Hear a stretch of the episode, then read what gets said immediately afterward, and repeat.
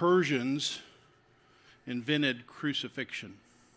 That's what most historians would say. It came from the Persian Empire. But the Romans perfected it. Alexander the Great is what they assume when attacking Persia and invading Persia, discovered or found out about crucifixion, and Alexander the Great brought it back to the Roman Empire. Probably about 300 years prior to Jesus' crucifixion. Once it was imported to Rome, the reason it was perfected was because the Romans had millions of slaves in order for this great machinery, this empire that they were building, in order for it to keep being built, it required slave labor. And they didn't want the slaves to revolt because they knew there were too many of them and they couldn't control them all. So they tried to control them through crucifixion, trying to create the most painful and visibly disturbing and humiliating punishment as a way to terrorize the other slaves, to say, if you don't keep in line with the Roman way, if you don't keep in, in line with the Roman word, then this is what happens to you.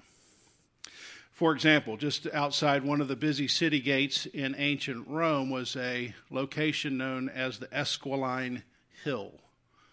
The Esquiline Hill. Big, busy city gate. And as you exited the city, the bustling metropolis of Rome, there was a hill. It's called the Esquiline Hill, and a road kind of went around that hill. And that road was frequently littered with slaves suffering and suffocating on crosses, just hanging there like pieces of meat in a butcher shop. Some men, mostly men, but some women, hanging there. Some tied to wooden crosses, some nailed in place through their hands and feet others nailed through their genitals. Some had their arms stretched out like on a cross. Some had both of them directly overhead, which facilitated the suffering. You died more quickly that way. Some were crucified upside down. Upside down. Prior to the crucifixion, many of them were scourged. Some had their tongues cut out for what they said and others had their legs broken.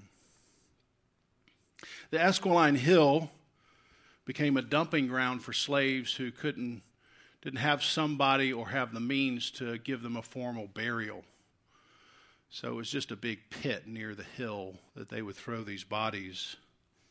And then would come what's what was called the birds of the Esquiline. Vultures, flesh eating birds would swoop down on the hill and everyone coming from the city would see the birds of the Esquiline picking the flesh off the bodies thrown in the ditch along the road. The whole thing is like a cruel showcase for Roman discipline. Refuse to follow the way, refuse to follow the word. This is what happens. You better stay in line. The practice was so barbaric that the Roman Empire itself eventually outlawed the practice. But for several years before and after the first century, it was a practice. With this in mind, let's take a little test. A little fill in the blank scripture test. You ready? Luke chapter 9, 23. Jesus said, If anyone would come after me, he must deny himself and Take up his cross and what? Follow me. Now, with that history in your mind, imagine now hearing that as a disciple. Let, let it sink all the way down how you might feel about that statement.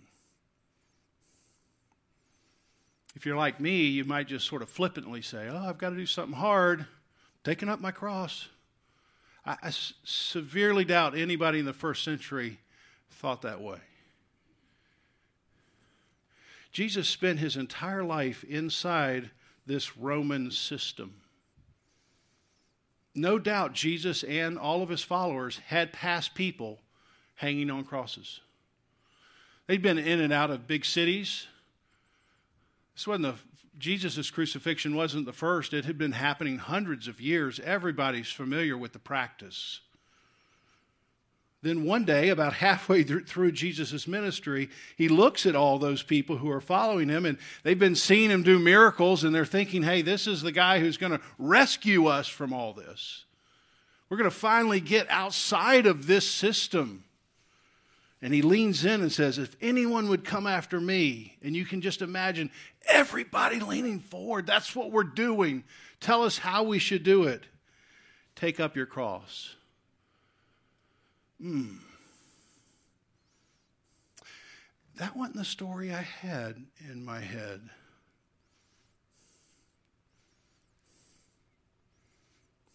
In the Gospel of Luke, when Jesus launched his ministry, he immediately started looking for followers, people who would listen to his words, follow his ways.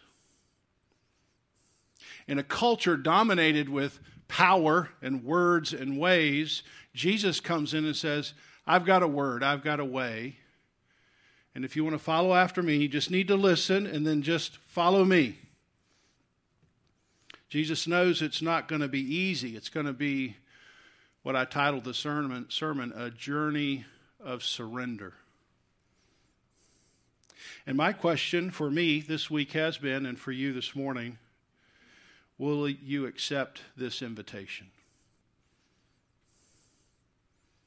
Are you interested in getting on the journey of surrender? Will you really trust Jesus' words? Will you follow his way, even if it means taking up a cross? See, it's not, it's not a question you'd answer too quickly. It's, it's meant to shock the system. It, Jesus didn't expect all the disciples to say, Well, sign me up. No, he knew what was going to happen. People were going to say, No, hey, that's just too far. Also, it's not a question you ask, you ask and answer just once in a lifetime. It's a question that gets asked to you over and over. It might be a question that gets asked of you every single day. Hey, here's my word today. Here's my way. Are you willing to follow? Are you willing to surrender in order to follow me? So let's look at Luke chapter 5 and look at Jesus extending his invitation to Peter. Jesus was teaching beside the Sea of Galilee. So he's in or around Capernaum. So if you think of the Sea of Galilee, it's about 12 miles uh, long and about seven miles wide. And at 11 o'clock is this little fishing village called Capernaum. It was Jesus' hometown as an adult and the hometown of many of his early disciples. He's there and he's starting to preach. And what's happening is the more he teaches, the more people come to hear him teach. This is pretty much a preacher's dream. The longer I go, go, the more people I get. Now, I haven't experienced that yet, but I'm not Jesus. But this is what's happening. I'm sort of talking to a small group, but the small group begins to grow and they begin to press in on Jesus. Everybody wants to be in the everybody wants to be in the front row. Hmm. No disparaging remarks about my back row Baptist friends here and he has a logistics problem. So he, uninvited, hops himself into Peter's boat and he just makes this simple request Peter, will you help me solve my logistics problem? Will you get in the boat, row out, keep it steady while I teach and finish my sermon? See, Peter doesn't realize it's just a little test. It's just a it's a tiny little invitation. Peter, I have a challenge. Will you make my challenge your challenge? Will you drop what you're doing right now in order to respond to what I'm doing right now? What a test. Could Jesus have roved himself out? Of course he could. Capable of doing that. But see, Jesus isn't just teaching at this moment, Jesus is testing. Jesus isn't just trying to inform people of something, he's also to, he's trying to form a team. You know, Jesus is always doing a thousand things at one time. It's never just one thing. And here he is, he's trying to form a team, and he's trying to get people who will listen to his word and follow his way. And here's just a little test. Here's my word. Can you help me on my project? Can you stop what you're doing in order to help me on what I'm doing?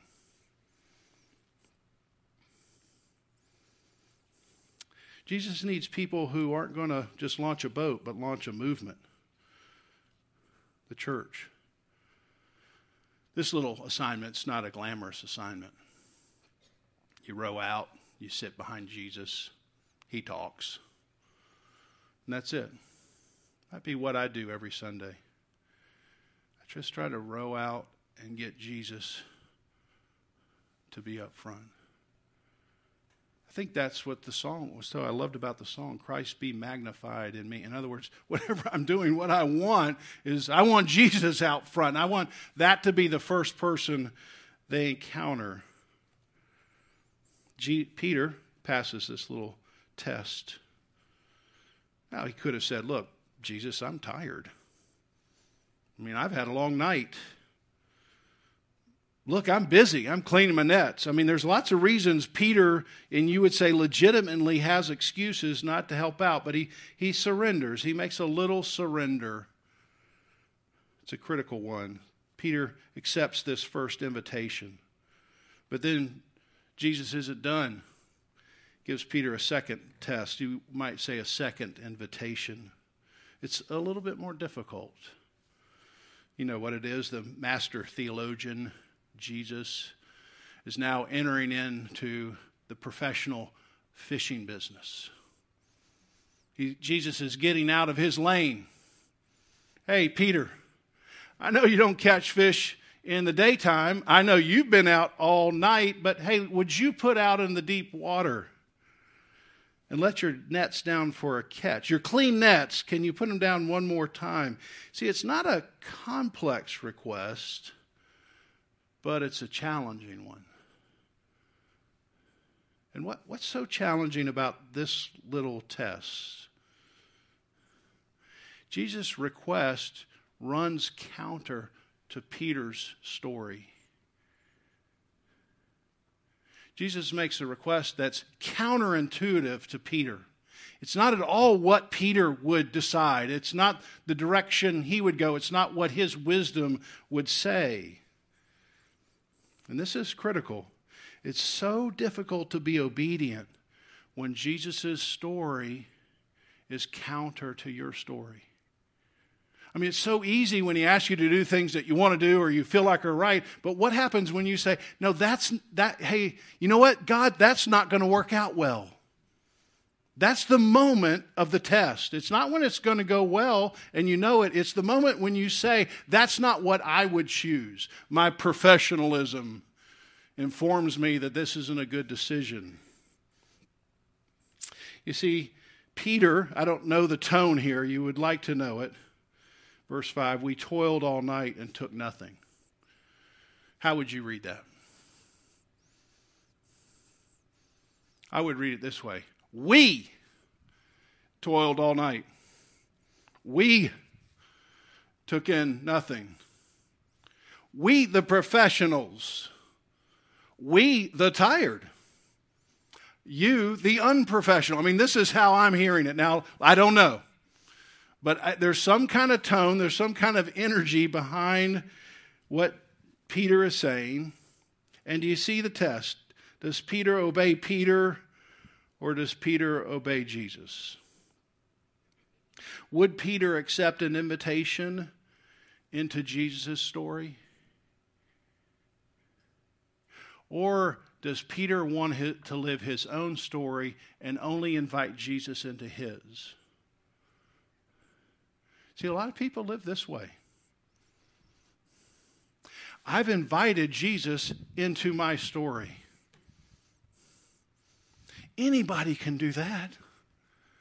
If there's a Jesus up there, I'm inviting him into my story to open up every door. But that's not the invitation. You, under, you do understand. The invitation is I'm going to move completely into Jesus' story, whatever cost that may be to my own.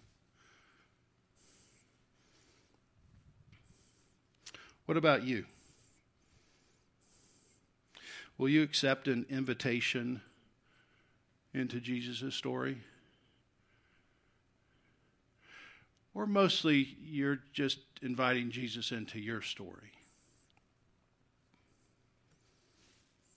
Are you willing to be led to places you don't want to go? To do things that don't match up with what you think should happen?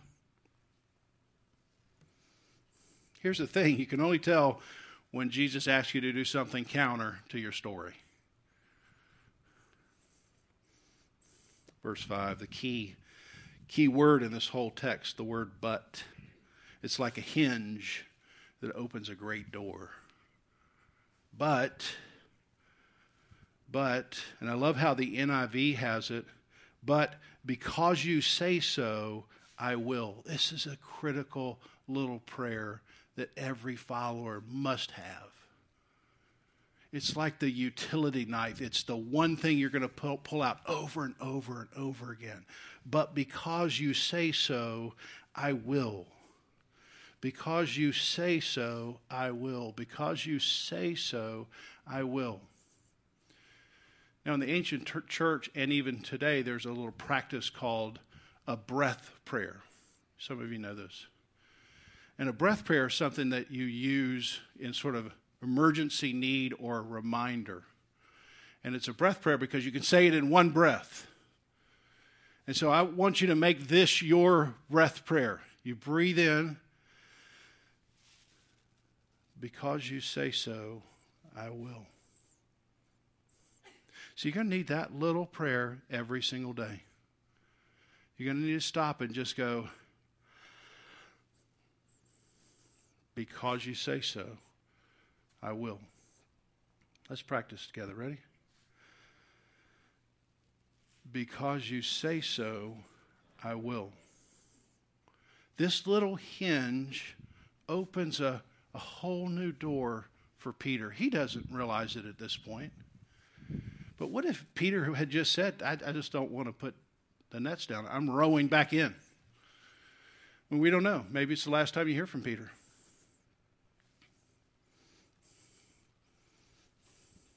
We all know what happens next. Peter rows out to the deep water, lowers down his nets. He has a record catch, signals to his partners. They come and help. All boats sinking now. Everyone's astonished. Peter standing there. He's hit the fishing lottery. He's on his way to his largest paycheck. You can imagine every fish that's climbing inside the boat, dollar signs. I mean, maybe this doesn't happen to you, but you stand in line at a checkout counter and you see the little lottery tickets. They've got them right there at eye level. And you just think, hmm, what if I won $20,000? What if I won $2 million? Does this happen to you? Maybe it's just me. What would I do? Oh, man. I'm, and I'm spending the money. I don't even have it. I'm not even going to buy the ticket, but I'm already spending the money like this is how I'd live. And you can imagine Peter going, I'm already spending the money. It's here. I mean, this is going to be quadruple anything I've ever done. I'm, I'm going to make this happen in my house and with my wife and with my life. And at that moment, Jesus says, Hey, Peter, can you leave everything and follow me? See, it's the third, it's the third test. It's quite a bit more difficult now, is it not? I mean, just getting in the boat and rowing out seems like a pretty simple request. Lowering your nets down, counterintuitive to your story, that's a little bit more of a test. But when you have the record haul, and you're already in your story spending it, and this is how your life's going to turn out. It's just going to be as you had planned. And Jesus says, Can you walk away from all of this and get into my story?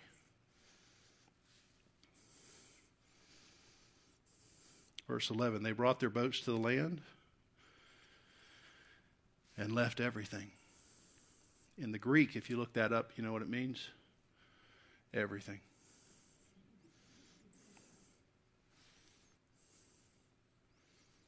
The end. Peter goes on, always obeying God's word, always obeying God's way. I mean, don't you wish it was that simple? That, that some moment when you made your commitment to Christ, you walked down the aisle, you said a prayer, you were at a camp and you said it, and you're like, God, I'm all yours, and whatever way you're going, I'm going to go that way, I'm going to trust your word. And you had that energy every single day, but you know what happens, do you not? Your story comes back in, other words come back in, other ways look more profitable, desirable than Jesus's. And we could list it a hundred for Peter. But let's just mention two. Matthew 16, 21. From that time, we're three quarters of the way through Jesus' ministry. Jesus began to show his disciples that he must go to Jerusalem and suffer many things to be killed, to be raised on the third day. And when Peter heard this story, he took Jesus aside and rebuked Jesus, as saying, Far be it from you, Lord. This isn't our story. But Jesus turned and said to Peter, Get behind me, Satan. You're a hindrance to me. For you're not setting your mind on the things of God, but on the things of man. And then Jesus looks at all of his disciples and says, If anyone would come after me, let him deny himself and take up his cross and follow me. What's happening here with Peter? Jesus' invitation to suffering is not an invitation Peter wants. Peter thinks that, okay, I've given a lot of stuff up, but in the end, I'm going to get power. I'm not going to a cross. That's for the powerless. I've seen that many times. That's not the direction I'm going. Jesus, that's not the direction you're going. Let's get on Peter's path here. Peter's emotions, I don't know if this is familiar to you, are now masquerading as facts. Has ever happened to you? Ever get in a conversation where your emotions suddenly turn into facts?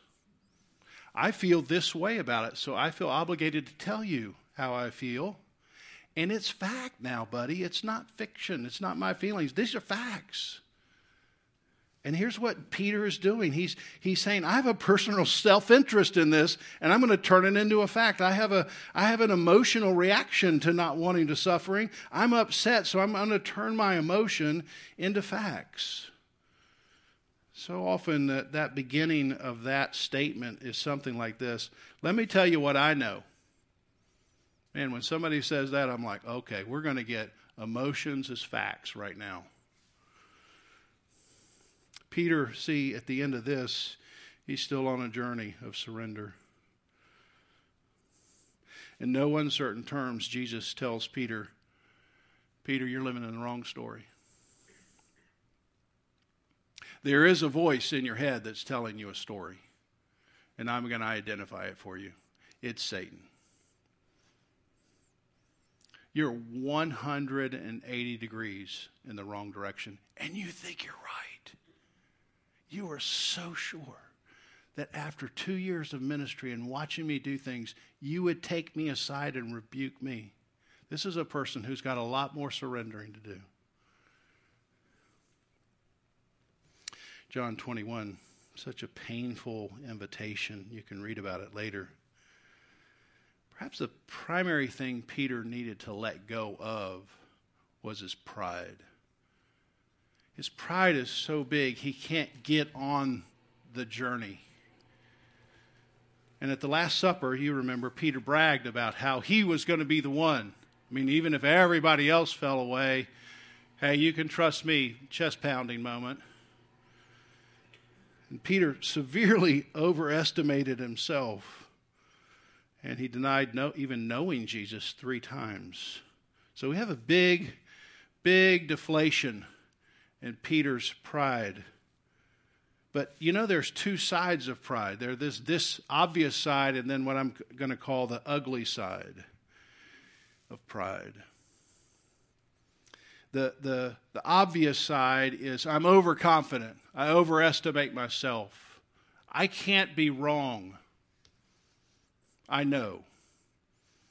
That's sort of the most obvious side of pride. The ugly side of pride is I can't be rescued. Too far gone.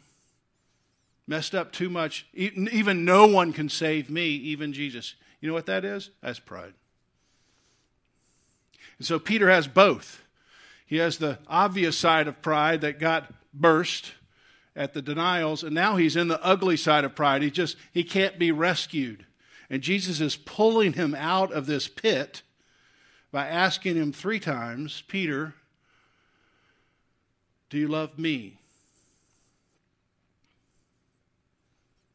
Okay, let's refocus our attention, Peter. This is all part of the journey of surrendering.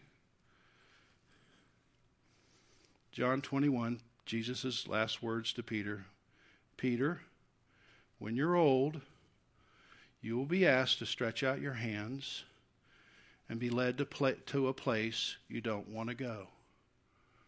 But follow me. Peter, I'm telling you right now, the journey is going to continue after I leave. And you're going to be asked to go to a place you don't want to go.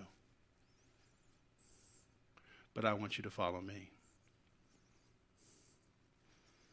30 years after Jesus' statement, Peter was an old man living in Rome.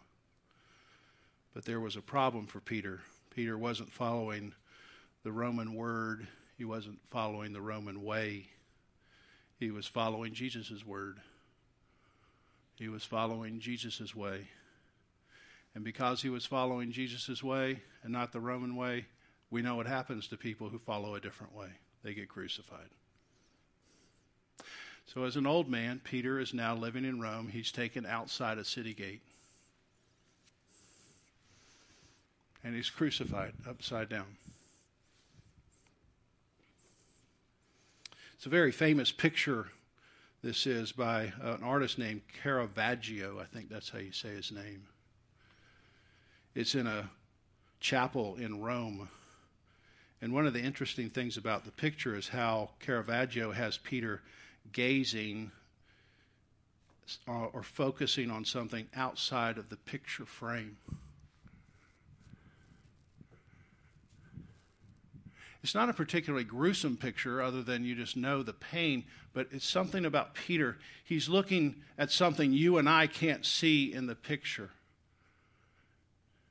And the way Caravaggio has the painting hung is Peter is looking down to an altar with Jesus on a cross. As if you would look at Peter and say, Well, what is he looking at? Oh, he's looking at Jesus on the cross. Now, we can't be sure. And this is art, so everybody has their way of thinking about it. But most people think it's a way of Peter at the end saying, I'm going to follow. I'm going to go all the way. You know, I wasn't willing to give up everything before.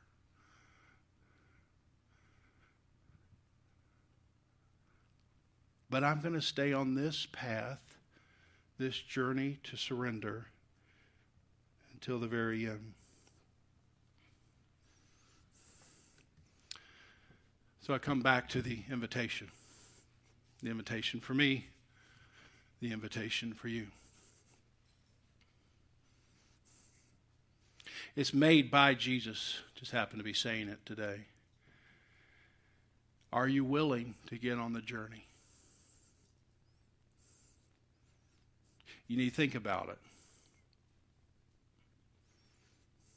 It's not a one time commitment, it's a lifetime commitment. If you are, I trust that Jesus can bring something to your mind that would be can you get on the boat and just row me out? Some little thing that you just know, oh, I know this probably drives Jesus crazy, but I just can't say no to it.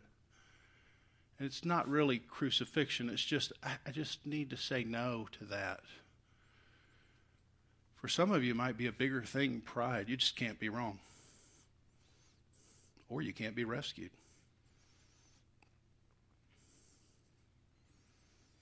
Let's take a few moments. We're listening to some music. We'll sit with Jesus just for a moment and ask, try to answer that question.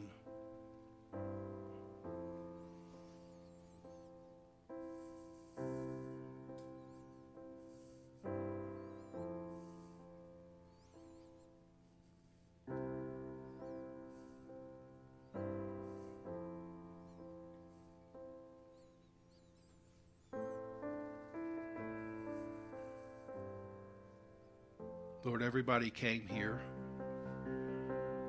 and they're leaving with an invitation. It's got a RSVP on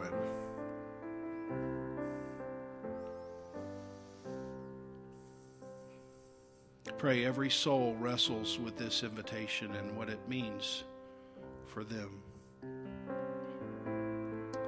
Pray in Jesus' name. Let's stand and sing our closing song.